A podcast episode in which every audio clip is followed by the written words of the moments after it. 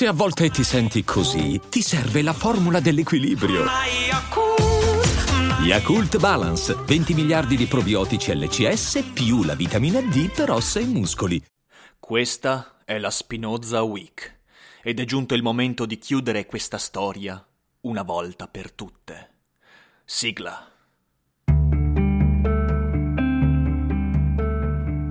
Daily Cogito, il podcast di Rick Fair ogni mattina alle 7. L'unica dipendenza che ti rende indipendente.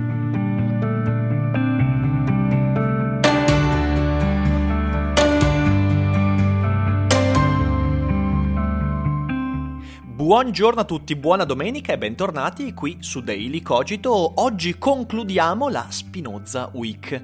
Ebbene sì, è stata una settimana davvero piena, piena di idee, piena di spunti, che mi ha impegnato mentalmente tanto perché devo dire che come sempre accade con le settimane tematiche, per tutti quanti i giorni di questa settimana ho avuto la mente occupata da elucubrazioni, idee, concetti. Ho visto il mondo subspecie eternitatis, una cosa impossibile perché, perché sì, Spinoza è un filosofo difficile, prima di tutto perché ci chiede una cosa impossibile possibile. Ci chiede di osservare il mondo, di osservare anche noi stessi all'interno del mondo, sub specie eternitatis, cioè come se potessimo uscire dal nostro limitato sguardo individuale per abbracciare la totalità. Ed è evidentemente una cosa impossibile perché, come Spinoza stesso continua a rimarcare nell'etica, nel trattato, noi siamo inficiati da un difetto congenito, la limitatezza, sia nel tempo che nello spazio. Non possiamo guardare il mondo dal punto di vista dell'eternità. Perciò la difficoltà di Spinoza è quella di allargare la nostra immaginazione, ci chiede di ampliare il nostro orizzonte al punto di potenzialmente abbracciare ogni cosa. Ed è impossibile perché siamo mortali, perché siamo piccoli, perché siamo limitati, perché siamo fallibili, ma potenzialmente abbiamo al nostro interno tutte le possibilità di farlo. E dobbiamo votare la nostra vita a quel tentativo. È un po' quello che dirà Leibniz. E Leibniz è un filosofo che verrà estremamente influenzato da Spinoza. Pur essendo coevo, possiamo dire che prese questa idea di Spinoza veramente alla lettera, quando affermò che la monade eh, è in realtà eh, un soggetto conoscitivo che tiene in sé potenzialmente l'intero universo, ma che per la sua limitatezza può esprimere solo una piccola parte di quell'universo, che è ciò che quella monade conosce, ciò di cui fa esperienza, ciò che riesce a immaginare e pensare ed esprimere. Questa idea è fortissimamente spinoziana e peraltro vorrei invitarvi a leggere il bellissimo libro Il cortigiano e l'eretico, che parla proprio del rapporto fra Spinoza e Leibniz in relazione a Dio e al destino del mondo. È un libro bellissimo perché perché è una doppia biografia che però non cade nel biografismo intellettualoide che troppo spesso queste opere portano con sé. È un bellissimo libro, lo trovate sotto in descrizione, è uno fra i consigliati per questa Spinoza Week. E allora partirei subito parlando delle difficoltà di affrontare Spinoza, che, lo ribadisco, è al tempo stesso il filosofo più accessibile e più complicato da affrontare, eh, un po' un filosofo per tutti e per nessuno, come Zarathustra, eh, dicendovi un, l'ordine delle opere da affrontare, secondo me. In realtà qui è abbastanza semplice perché di opere effettive ne abbiamo non tantissime. Io consiglio caldissimamente eh, l'edizione Bompiani Il pensiero occidentale con tutte le opere. Perché? Beh, per tanti motivi. In primo luogo perché è un'opera curatissima, c'è un uh, comparto critico veramente, veramente spettacolare eh, che ho amato e un commentario molto ricco, anche un saggio introduttivo, quello di Andrea San Giacomo, molto molto carino, ehm, ma poi anche perché trovate tutte le opere. Ed è difficile trovare tutte le opere di Spinoza, perché per esempio le lettere sono in un'edizione, se non sbaglio, di Iperborea, non mi ricordo chi è l'editore che ha pubblicato le lettere. Comunque c'è l'edizione, ma è comunque limitata rispetto a quella che trovate qui e come vedremo le lettere di Spinoza sono parte integrante della sua opera, perché veramente sono eh, più di qualsiasi altro filosofo un'opera a sé. E, ehm, e, poi troviamo una bella traduzione del trattato teologico politico, un bellissimo compartimento critico anche per l'etica, trovate il breve trattato, trovate tutte le opere, quindi insomma eh, è veramente una bellissima opera, è un investimento, costa mi sembra intorno ai 35 euro, però però li vale tutti, anzi varrebbe molto di più questa opera ed è un ottimo modo per iniziare a leggere Spinoza perché il comparto critico ti permette di collocare anche storicamente le sue idee. Quindi, al netto di questo, da dove partire con Spinoza? Perché poi nell'opera di Bompiani, nel, in tutte le opere di Bompiani, l'ordine è più o meno, dico più o meno perché non è proprio così, cronologico, senso di, eh, nel senso cronologico quando Spinoza ha scritto e concepito le sue idee però dovete sapere che alcune delle opere Spinoza le ha scritte fra altre opere, quindi vabbè è un po' complicato. In realtà io vi consiglio di partire dal trattato teologico politico. Eh, non partite dal trattato sull'emendazione dell'intelletto, che secondo me va letto per seconda opera al massimo. Il primo è il trattato, perché? Perché secondo me il trattato sull'emendazione dell'intelletto è un testo che in nuce tiene già alcune idee del trattato teologico politico e altre dell'etica, però sono espresse a mio parere un po' peggio, perché è un'opera giovanile, è un'opera che Spinoza ha scritto all'inizio, che ha concepito in vari momenti anche di tumulto della sua vita, per cui io partirei dal trattato, teologico-politico, che tiene in sé invece tutte le idee principali, eh, sia da un punto di vista metafisico che politico, che sono due campi eh, che in Spinoza non sono assolutamente eh, divisi e mh, troppo distinti. Dopodiché, dopo il trattato, che è un'opera che richiede fatica, che nonostante sia un'opera discorsiva, per alcuni aspetti addirittura divulgativa. Ci sono i capitoli dedicati al concetto di miracolo e sulla disamina delle figure dei profeti, che sono accessibili in quanto hanno proprio un, uh, uno spirito divulgativo, mi verrebbe da dire. Eh, che sembra contraddittorio perché Spinoza, eh, come abbiamo detto nell'episodio di ieri insieme a Michele Boldrin, era convinto di non star scrivendo le sue opere per il volgo, per le masse. Però in realtà il suo pensiero è un pensiero per le masse, eh, per le persone, o almeno, almeno un pensiero dedicato ai singoli individui di qualsiasi estrazione sociale, basta che abbiano il coraggio di pensare e voler fare la fatica di pensare dicevo, è un'opera che secondo me è abbastanza accessibile. Dopo il trattato, eh, e se il trattato vi piacerà, perché poi, eh, poi, io conosco molte persone che hanno iniziato il trattato e poi l'hanno lasciato a metà, ci può stare. Eh, non tutti i filosofi eh, sono eh, vicini alla nostra sensibilità, io vi consiglio di non arrendervi alla prima difficoltà, e però, però, può anche essere, come molto spesso succede, che il momento in cui avete iniziato a leggere Spinoza non fosse il momento giusto per voi. Quante volte ci è capitato di iniziare un grande autore, un grande libro a 20 anni, lasciarlo là a pagina 100, 150 o anche soltanto 40 e poi magari ricominciarlo a 30 anni e lì ce lo siamo divorati. A me è capitato con vari autori, eh, quindi non arrendetevi alla prima difficoltà, però sappiate che potete venire sconfitti da Spinoza, ci mancherebbe. Eh, però, se dovesse succedere, non chiudete nettamente la porta, magari dite, ok, lo riprendo fra tre anni, cinque anni. E può essere un'ottima idea. Dicevo, dopo il trattato, se riuscirete ad affrontarlo e a terminarlo, cosa che vi auguro perché è un libro che arricchisce molto, allora gli avete un bivio.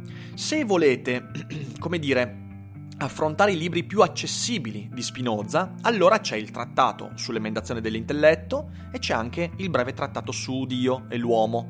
Sono due libretti eh, che in realtà eh, ribadiscono con sfumature diverse cose già scritte, già trovate nel trattato teologico politico, in modo, ripeto, a volte più acerbo, a volte più interessante, soprattutto il breve trattato su Dio è una piccola operetta veramente geniale da un certo punto di vista Oppure l'altra strada, e anche le lettere ci metterei dentro questa, ah, quindi eh, breve trattato, trattato sull'emendazione e le lettere di Spinoza, dopodiché, dopodiché l'etica, l'etica come boss finale, eh, come, sì, come nemico ultimo avversario, avversario insormontabile, perché l'etica è il testo più complicato e difficile e anche audace e coraggioso di Spinoza. L'altra strada invece è, dopo il trattato teologico politico, tuffarsi direttamente nell'etica, armati di pazienza, armati di tanta voglia di fare fatica e di aprire la testa. Perché quello che cercherò di fare oggi è anche raccontarvi perché eh, l'etica è un'opera così complicata. Ed è complicata proprio perché Spinoza è un filosofo complicato. Però lo ribadisco, non è come leggere Teodoro Adorno, non è come leggere, da un certo punto di vista potremmo dire anche Kant.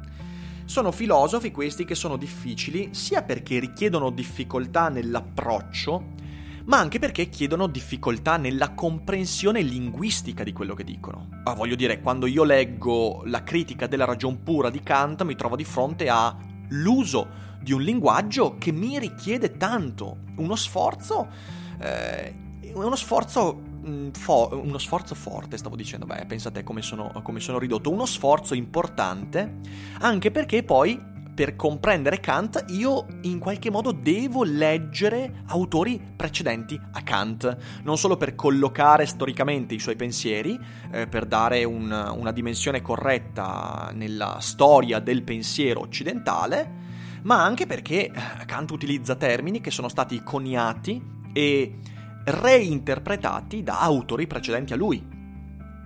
Spinoza non ti dà questa difficoltà, cioè Spinoza quando parla di attributi, di modi, sta dicendo cose, a parte che li spiega praticamente sempre, eh, ma soprattutto sta usando parole e concetti che sono a tua disposizione e che puoi comprendere anche senza aver letto gli autori precedenti a Spinoza. Certo, poi se riesci a collocare anche nella storia del pensiero filosofico le idee di Spinoza, meglio, ma non è una condizio sine qua non per la comprensione. Perciò, questo è il motivo per cui io dico che Spinoza è accessibile. La vera difficoltà, quindi non è linguistica, non è storica, ma è metodica. E quello che cercherò di fare oggi è parlare dei vantaggi e degli svantaggi del metodo geometrico, perché sì, l'etica eh, si sottotitola mm, Etica more geometrico demonstrata, cioè una dimostrazione tramite metodo geometrico dell'etica, che ci sembra una cosa così distante, così lontana, perché noi consideriamo la geometria come qualcosa di scientifico, la geometria euclidea in cui si parla di linee, di superficie, di spazi, mentre l'etica, l'etica no, l'etica addirittura viene considerata eh, nella maggior parte dei casi come qualcosa di molto soggettivo. La morale, il mio senso morale è qualcosa che ha a che fare con la mia soggettività. Come fa qualcosa di soggettivo ad essere trattato, come dice Spinoza, come punti, linee e superfici? È una cosa che contraddice molto eh, il nostro sentire intuitivo. E allora vi racconto perché il metodo geometrico? Beh, il metodo geometrico, eh, diciamo così, ha molti motivi dietro eh, ed è, ribadisco, la cosa più difficile da approcciare di Spinoza.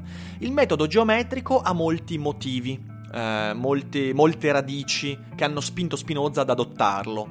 Primo su tutti, la chiarezza espositiva non nel senso appunto di facilità di esposizione, ma di chiarezza nell'ordine espositivo.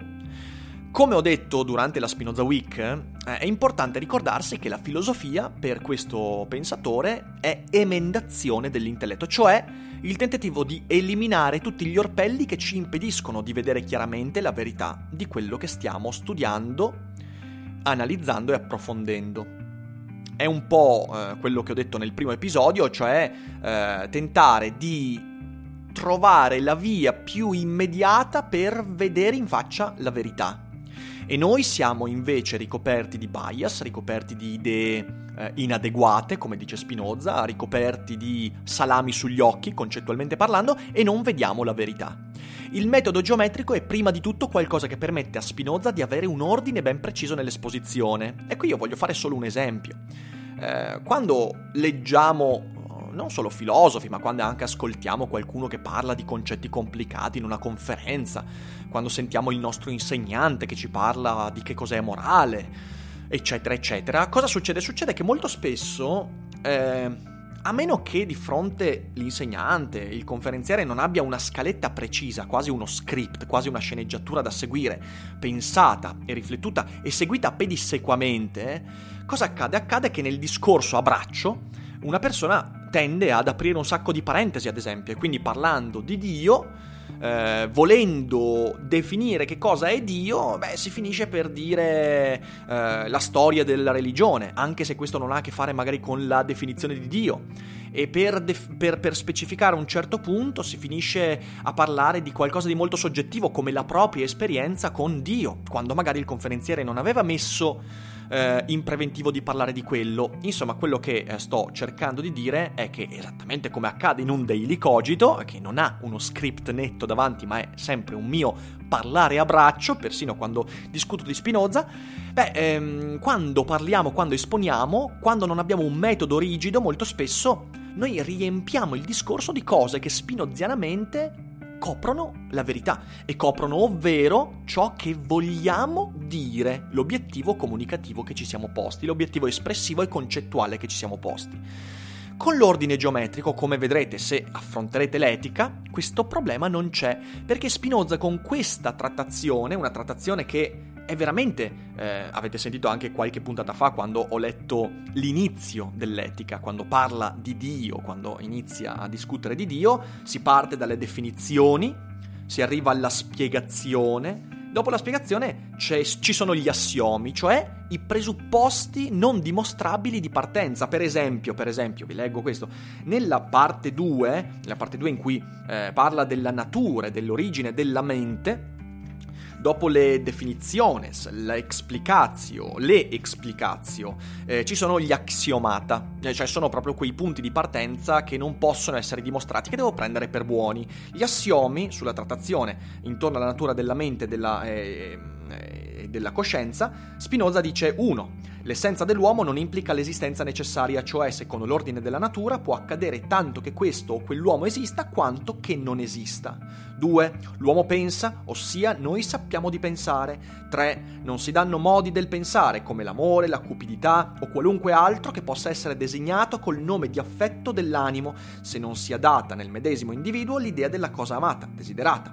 Un'idea invece può essere data anche se non sia dato nessun altro modo di pensare. 4. Sentiamo che un certo corpo è affetto in molti modi. 5. Non sentiamo né percepiamo altre cose singolari, cioè nulla della natura naturata oltre i corpi e i modi del pensare. Ora, lo so che sentendo questa lettura mi state sicuramente guardando con gli occhi fuori dalla testa dicendo ma cosa sta dicendo Rick è impazzito? Eh, l'etica non è un testo che andrebbe letto ad alta voce, non si, non si presta alla lettura espressiva proprio perché va letto, va riletto quella riga lì che ho letto va letta e riletta e va compresa all'interno di tutto quanto Spinoza ha detto prima. Questo è l'ordine geometrico, esattamente come l'ordine che eh, Euclide ha dato alla sua trattazione della geometria, eh, così come i grandi matematici hanno dato alle grandi dimostrazioni, eccetera, eccetera. Quindi, primo motivo per cui eh, viene adottato questo strano metodo geometrico, la chiarezza espositiva. Quando Spinoza parla di questo, sta parlando di questo e sta cercando di togliere di mezzo tutti gli orpelli che potrebbero creare confusione. Perché nella difficoltà delle idee che ci propone, Spinoza si pone l'obiettivo di non creare confusione. Secondo motivo del me- metodo geometrico, quindi qui c'è, un, eh, vi ho appena esposto un motivo sistematico, proprio di metodo di scrittura e di esposizione. Poi c'è un metodo, cioè, cioè questo metodo viene adottato per un motivo concettuale. Le cose della mente, secondo Spinoza, seguono le cose del corpo e viceversa. E se io il corpo lo posso trattare eh, comprendendolo all'interno di leggi fisiche che seguono i principi di causa-effetto, eh, e quindi posso comprenderlo all'interno di una trattazione geometrica nel senso ampio del termine, allora questo deve valere anche per le cose della mente e fra le cose della mente c'è la morale, c'è l'etica. E l'idea secondo cui la distinzione fra bene o male non debba essere retaggio dell'insegnamento di, uno, di, un'autorità politica o religiosa, o dello Stato, o di un insegnante, o di un maestro, eccetera, eccetera, ma debba essere parte integrante della logica e ragionata visione del mondo e di se stessi, beh, è un'idea centrale di Spinoza, forse mi verrebbe da dire anche la più originale, talmente originale che poi, in seguito, è una delle idee che ha avuto meno fortuna, ma non perché non abbia un fondo di verità e un, uh, un grande percorso, che è un'idea molto proficua su cui possiamo ragionare, ma proprio perché è talmente controintuitiva che ci è difficile ragionarci. Però da un certo punto di vista, se seguiamo la logica spinoziana e se davvero la mente, come dice Spinoza nel trattato sull'emendazione, la mente è l'idea del corpo, e quindi mente e corpo sono la stessa cosa che si manifesta in due modi diversi, ma quei modi sono manifestantisi di fronte a noi per la nostra limitatezza, non perché siano effettivamente distinti, beh allora significa che così come vado a studiare un corpo che cade da un balcone, che si sfracella dall'ottavo piano, a causa di un inciampo o di una volontà particolare, allora posso anche studiare nello stesso modo, con lo stesso metodo geometrico, con lo studio di linee, corpi, eh, cause, effetti, eccetera, eccetera, la distinzione fra bene o male e, tutto quanto quello che ne deriva. Capite bene, lo ribadisco, che questa è un'idea estremamente complessa da fare nostra, ma è un'idea proficua, che nell'etica viene esposta in maniera molto molto ampia. Il terzo motivo, il terzo motivo per cui Spinoza eh, usa il metodo geometrico è che la struttura ideale che lui dà all'etica, che è, è, è il tentativo di Spinoza di guardare il mondo subspecie eternitatis, cioè è, è, il mo- è il modo con cui Spinoza cerca di realizzare ciò che dice dover essere il comportamento di un intelletto, guardare il mondo dal più ampio sguardo possibile, dalla più ampia prospettiva possibile, fino a toccare la prospettiva di Dio, che leibnizianamente, vi ricordo, è l'unica monade che ha rischiarato in sé l'intero universo. Però vabbè, questo magari lo lasciamo per una settimana tematica su Leibniz. Eh, dicevo, l'etica è una struttura ideale, ideale non nel senso che sia astratta, ma nel senso che appunto è onnicomprensiva, è potremmo addirittura dire olistica, e questa struttura ideale tiene in sé il particolare, proprio come gli assiomi di partenza della geometria euclidea dovrebbero poter eh, farci arrivare alla risposta più particolare nel funzionamento delle geometrie più, più, più piccole, quindi degli eventi, degli avvenimenti più piccoli. È, una, è un disegno di strutture ideali amplissime che ci permettono, attraverso la loro applicazione, di arrivare alla comprensione delle cose più particolari. Questo forse è il fallimento di Spinoza. Perché? Perché Spinoza non è arrivato a costruire un sistema che ci permetta veramente di fare questo. Ci ha provato, ci ha provato. In alcuni casi io credo eh, sia arrivato molto vicino a, a darci delle risposte chiare in tal senso. In altri no, in altri casi è rimasto qualcosa di molto molto molto vago e astratto. Credo che la parte più concreta sia quella politica, eh, quella inerente all'autorità e la relazione fra individuo e collettività, la parte metafisica è la parte che rimane forse più distaccata eh, da, da, da, qualcosa di molto concreto. Però a questo ci arriviamo. Ci arriviamo perché dopo avervi spiegato i motivi che hanno spinto questo uomo pazzo e geniale a creare questa opera more geometrico demonstrata, è veramente un lavoro incredibile, arriviamo ai limiti di Spinoza, che in tanti mi avete chiesto perché durante la settimana io ho intessuto le lodi di questo straordinario filosofo, del suo pensiero, delle sue idee, poi però ho lasciato un po' da parte i limiti, ehm, prima di tutto perché perché a differenza di tanti altri filosofi, come vedremo, i limiti di Spinoza non sono, non sono, di incoerenze interne, a parte un paio di casi che adesso andremo a esplicitare. Sono limiti, diciamo così, di programma. Come ho detto, il grande limite di Spinoza forse è che al suo personale pragmatismo e stoicismo, che ho espresso nell'episodio di venerdì, mi pare, sì, quello in cui ho parlato della filosofia politica, eh, non ha conseguito, non, non ha corrisposto un'opera che effettivamente portasse l'idealità dell'etica, in questo caso, a una concretezza della quotidianità. L'etica rimane, lo ribadisco, una grande costruzione intellettuale che riesce troppe poche volte a toccare il quotidiano e nonostante so per certo, perché basta leggere le lettere, che Spinoza aveva in obiettivo quello, voleva costruire un'opera che dall'ideale riuscisse ad arrivare al particolare, però ripeto, forse non c'è riuscito. Quindi il primo limite di Spinoza è proprio questo, è di aver eh, costruito, di aver avuto la volontà di costruire una filosofia pragmatica, in cui la coincidenza di conoscenza logica o matematica geometrica corrispondesse una conoscenza intuitiva che potremmo definire dell'animo rispetto al mondo e invece non c'è riuscito, non c'è riuscito, questo dualismo forse soprattutto nell'etica rimane, rimane. L'opera più pragmatica e riuscita eh, è il trattato teologico politico dal mio punto di vista. E poi su questo, ripeto, si può discutere a lungo e le diverse visioni su, su Spinoza portano a divergenze nelle opinioni e nelle interpretazioni. Questo è il primo limite di Spinoza. Il secondo limite è un limite invece nel merito delle sue idee, che però di nuovo io attribuisco più a una mancanza di tempo e di linguaggio. Secondo me Spinoza non ha avuto letteralmente il tempo di lavorare sistematicamente a questo problema che adesso vi espongo, ma dall'altra parte credo che questo problema, pur affrontandolo, avrebbe avuto bisogno di un linguaggio diverso rispetto a quello della filosofia, probabilmente, ed è il rapporto fra libertà e determinismo. Eh, quante volte ci è capitato durante questa settimana tematica di sentire righe di Spinoza in cui la sua spinta alla libertà che ha una spinta fenomenale, è il filosofo della libertà. Questa spinta alla libertà si scontrava con l'idea secondo cui tutto quanto è predeterminato. Questo noi lo sentiamo continuamente in Spinoza. Lo sentiamo come un problema irrisolto, perché da un lato Spinoza continua a ribadire l'idea e il fatto secondo il quale il mondo è determinato e il mondo procede per causa-effetti a partire da Dio ed essendo Dio la totalità della natura, beh, all'interno del mondo naturale non può esserci nulla che sfugga a ciò che è già predeterminato.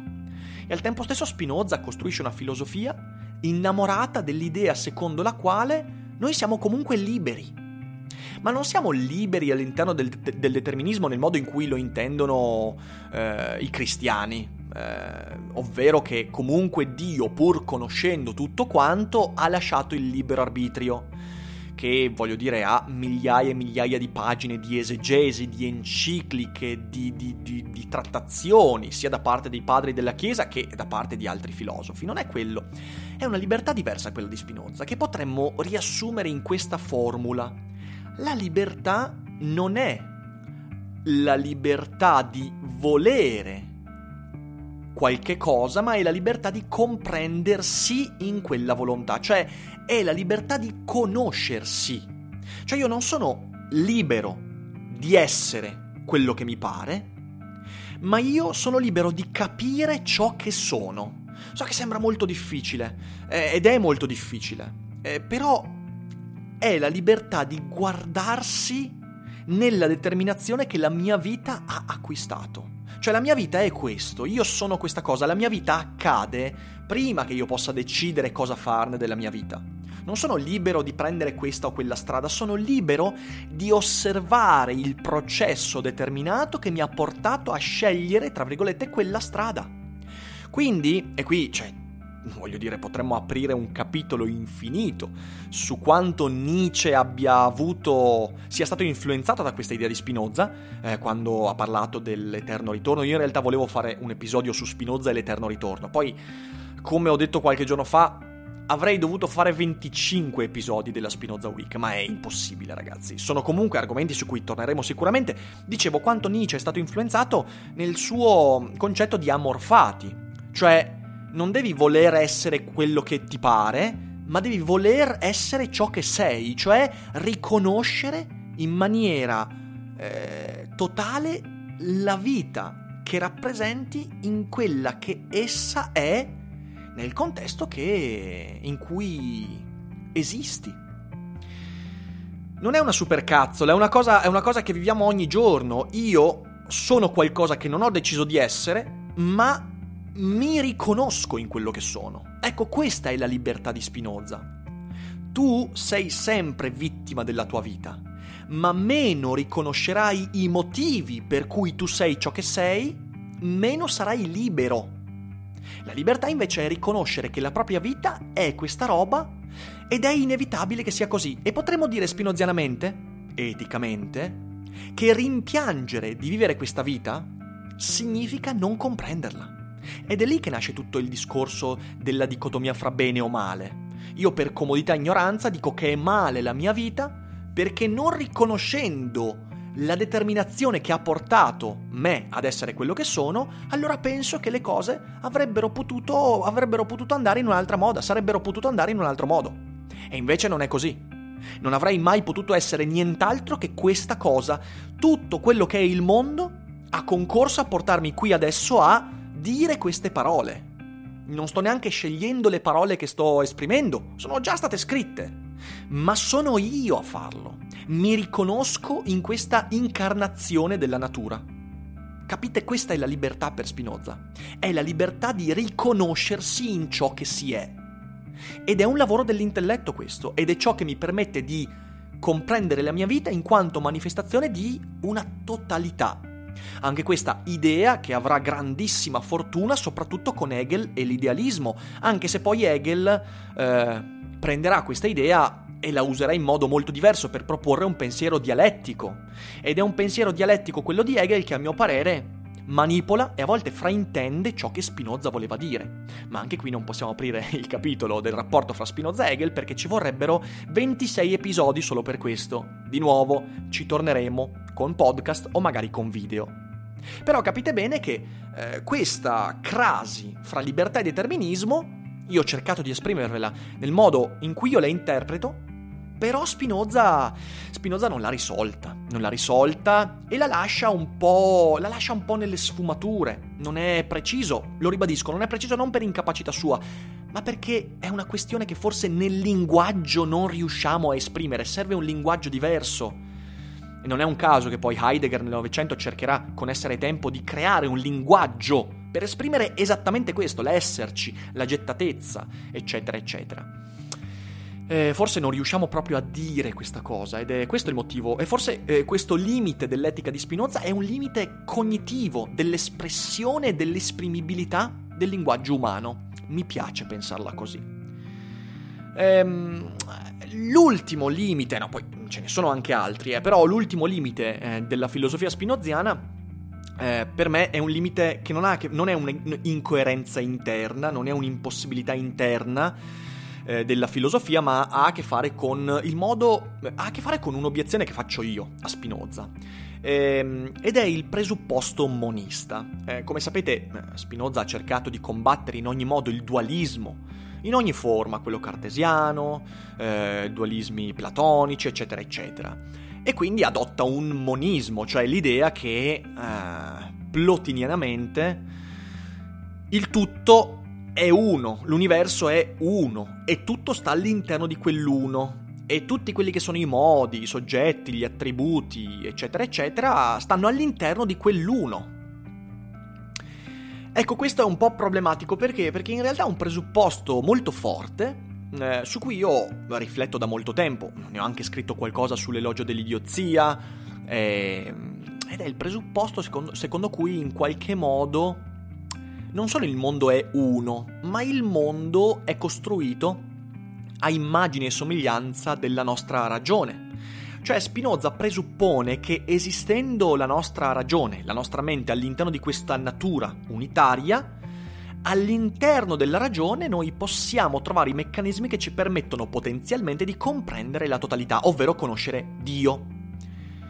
E invece io credo che questo sia, sia comunque un presupposto molto forte, un presupposto che se non adottato ovviamente mina alla base il sistema spinoziano, ed è un presupposto che soprattutto le scoperte degli ultimi 200 anni, a mio parere, dimostrano essere non falso, però perlomeno estremamente discutibile, perché eh, noi stiamo scoprendo con la scienza, ma non soltanto, che il mondo è molto diverso rispetto al nostro modo di ragionare, che il mondo è controintuitivo in un modo eclatante. Pensate soltanto ai meccanismi eh, quantistici che stanno emergendo e tutte le teorie e la difficoltà di creare una teoria del tutto. Eh, che ovviamente è sempre il sacro graal della scienza e non solo, ma anche della filosofia.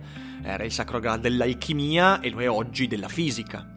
L'uomo sarà sempre portato a cercare una teoria che unifichi la comprensione dell'universo.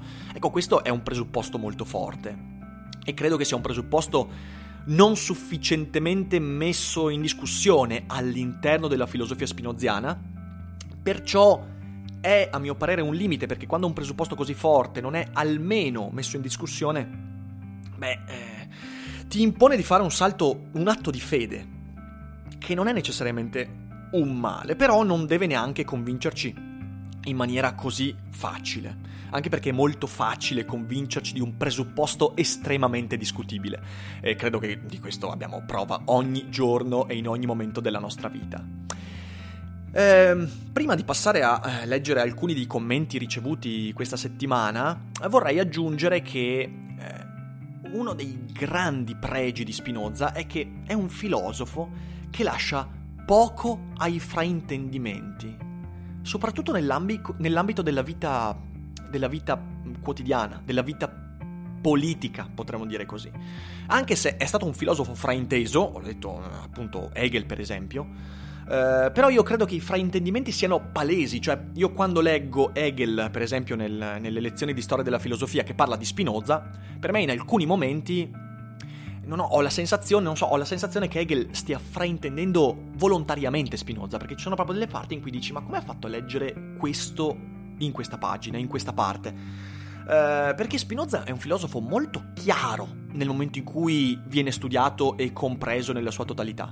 E per me questo è un pregio, ed è un pregio soprattutto nell'ambito politico. E da questo punto di vista è uno dei pochi filosofi che a mio parere è riuscito a legare in maniera estremamente utile, estremamente interessante la sua metafisica con la visione politica. In effetti in Spinoza abbiamo per me il trionfo di quello che è una metafisica che produce un'immagine politica del mondo. Quella di Spinoza è una metafisica liberale, che produce una politica liberale. Però questo, ripeto, io non lo voglio ribadire perché l'ho, ribadetto, l'ho, l'ho riba, ribadetto, bello ribadetto, l'ho ribadito abbastanza venerdì nell'episodio in cui ho parlato del, dello Stato e della verità e quindi poi lascio a voi la lettura uh, di, queste, di, di queste idee. Ehm, e infine l'invito che ho già lanciato, ma vi rilancio, le lettere. Mi raccomando, non crediate che le lettere di Spinoza siano un'opera assess o una, un'opera minore. In realtà nelle lettere troviamo tantissime cose interessanti che hanno a che fare direttamente con l'opera spinoziana, perché nelle lettere si tratta quasi sempre di tentativi di Spinoza di rispondere e di esplicitare ulteriormente concetti espressi in altri libri, in altri scritti. Perciò io credo che più che in qualsiasi altro filosofo le lettere, eh, la corrispondenza privata, la corrispondenza epistolare, sia una parte fondamentale della sua opera. Quindi di nuovo vi consiglio di leggere, se volete leggere Spinoza, di comprare le opere eh, del, dei classici contemporanei, dei classici del pensiero, scusatemi, di Bompiani. Ma adesso dopo una piccolissima pausa eh, vorrei leggere alcuni dei commenti ricevuti durante la Spinoza Week.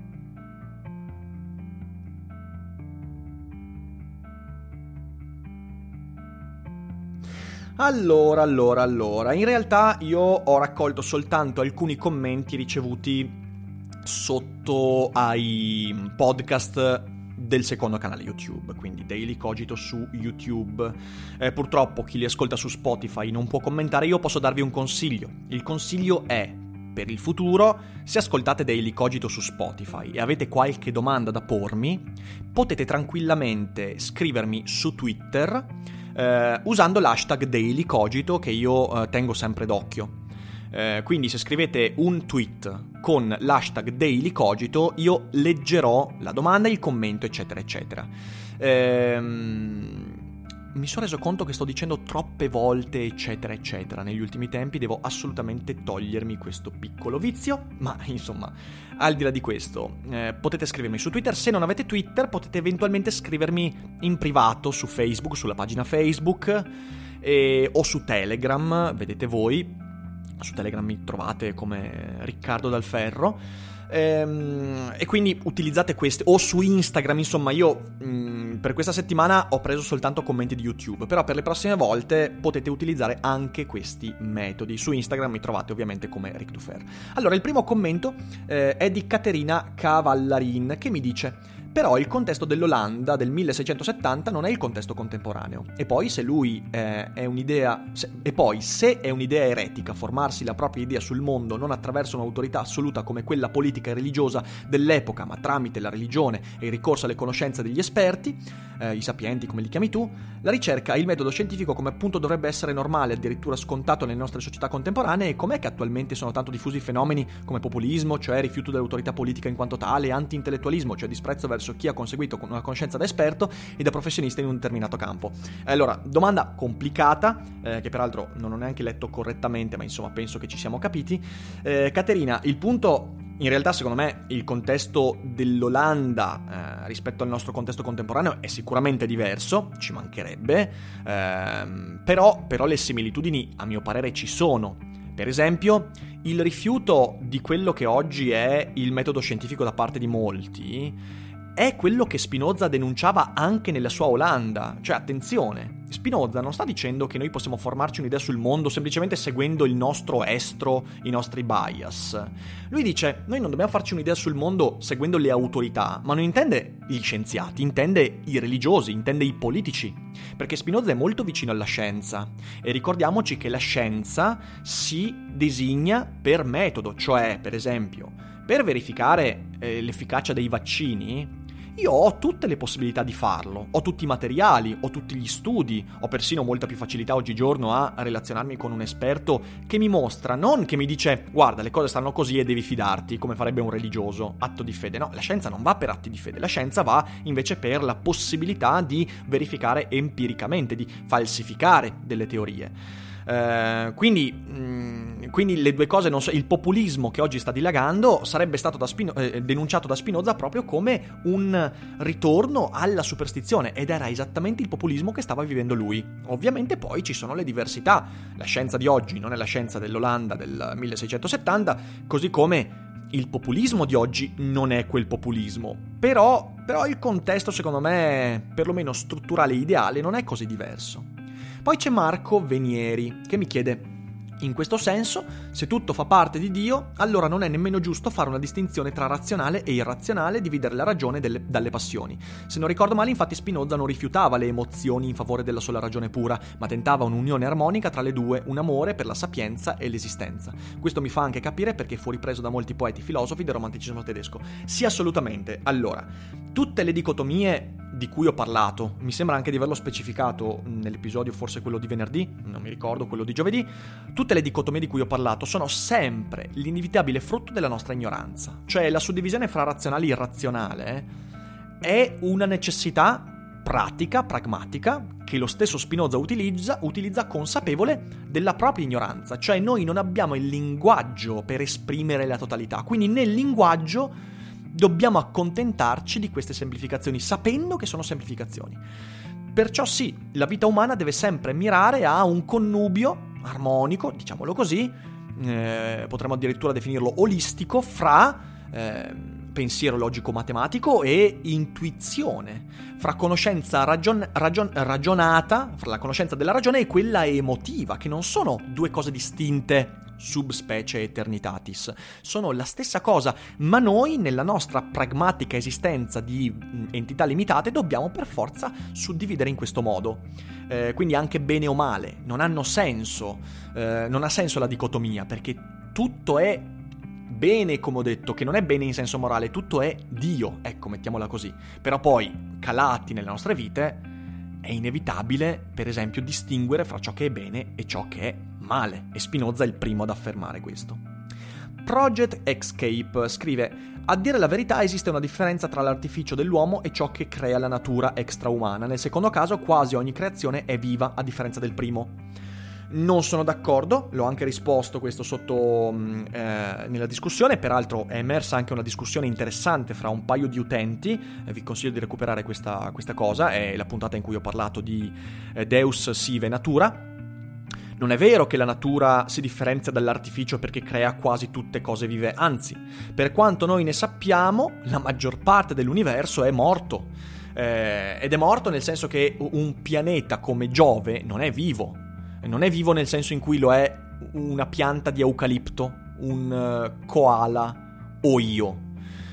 Per quanto ne sappiamo, di nuovo, per quanto ne sappiamo, eh, l'universo crea soprattutto cose non vive. Il Sole non è vivo, è un meccanismo il Sole, ma non è una macchina, cioè non è un organismo, non è un'organizzazione di cosa che mi permette di definirlo vivo.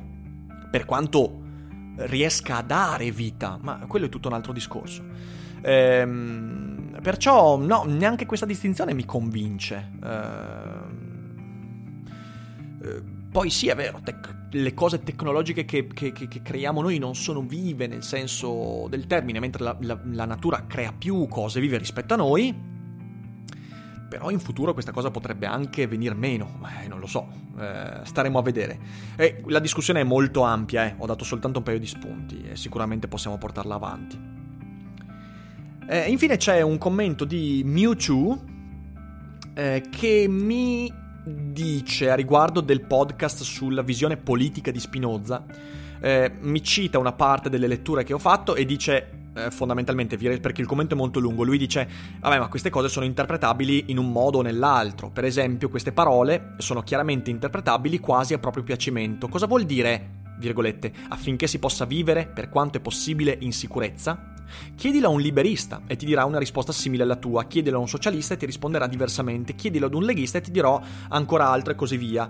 Attenzione però, eh, è ovvio che qualsiasi citazione noi esprimiamo se decontestualizzata da ciò eh, che è l'opera di Spinoza può essere interpretata, però poi Spinoza in realtà è molto chiaro, è ovvio, va letto molto di più di Spinoza rispetto a quello che io vi ho proposto, ma è chiarissimo che per Spinoza lo Stato deve soltanto garantire la mia incolumità, cioè deve garantirmi che qualcuno non invada casa mia e mi ammazzi.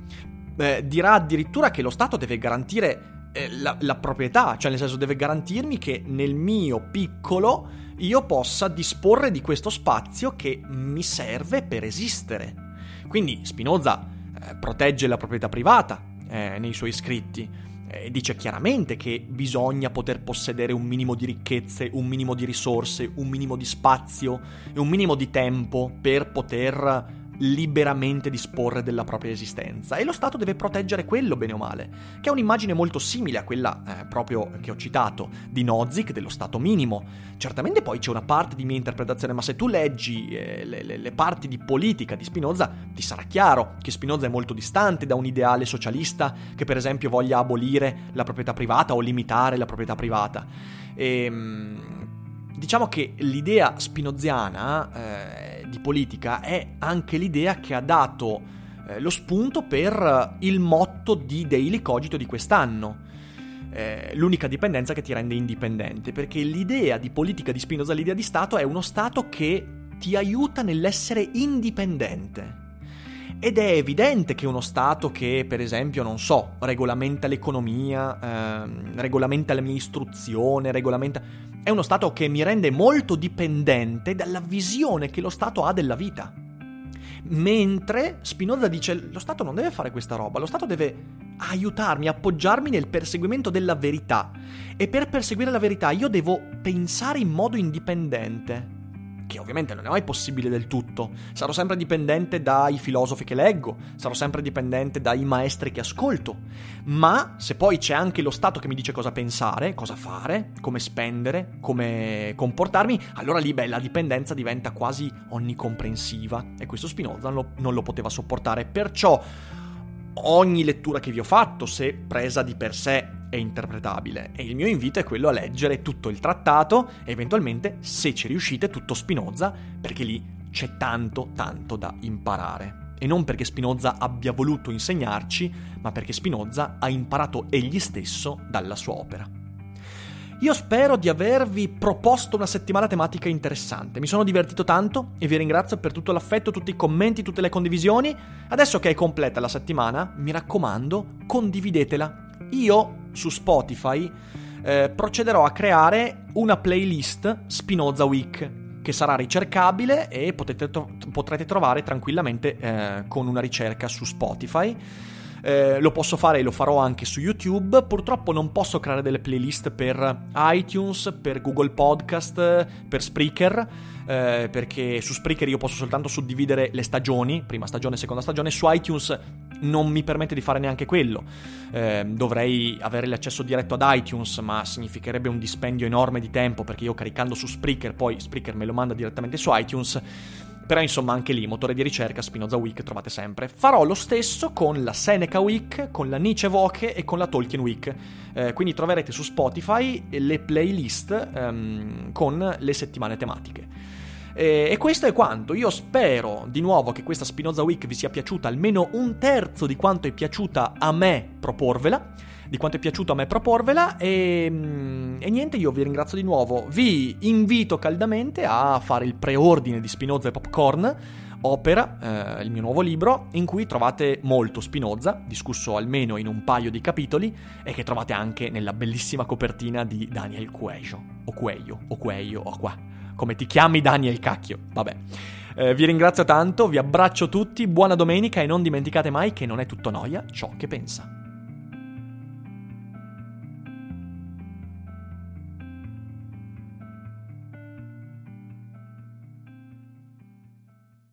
Hiring for your small business? If you're not looking for professionals on LinkedIn, you're looking in the wrong place. That's like looking for your car keys in a fish tank.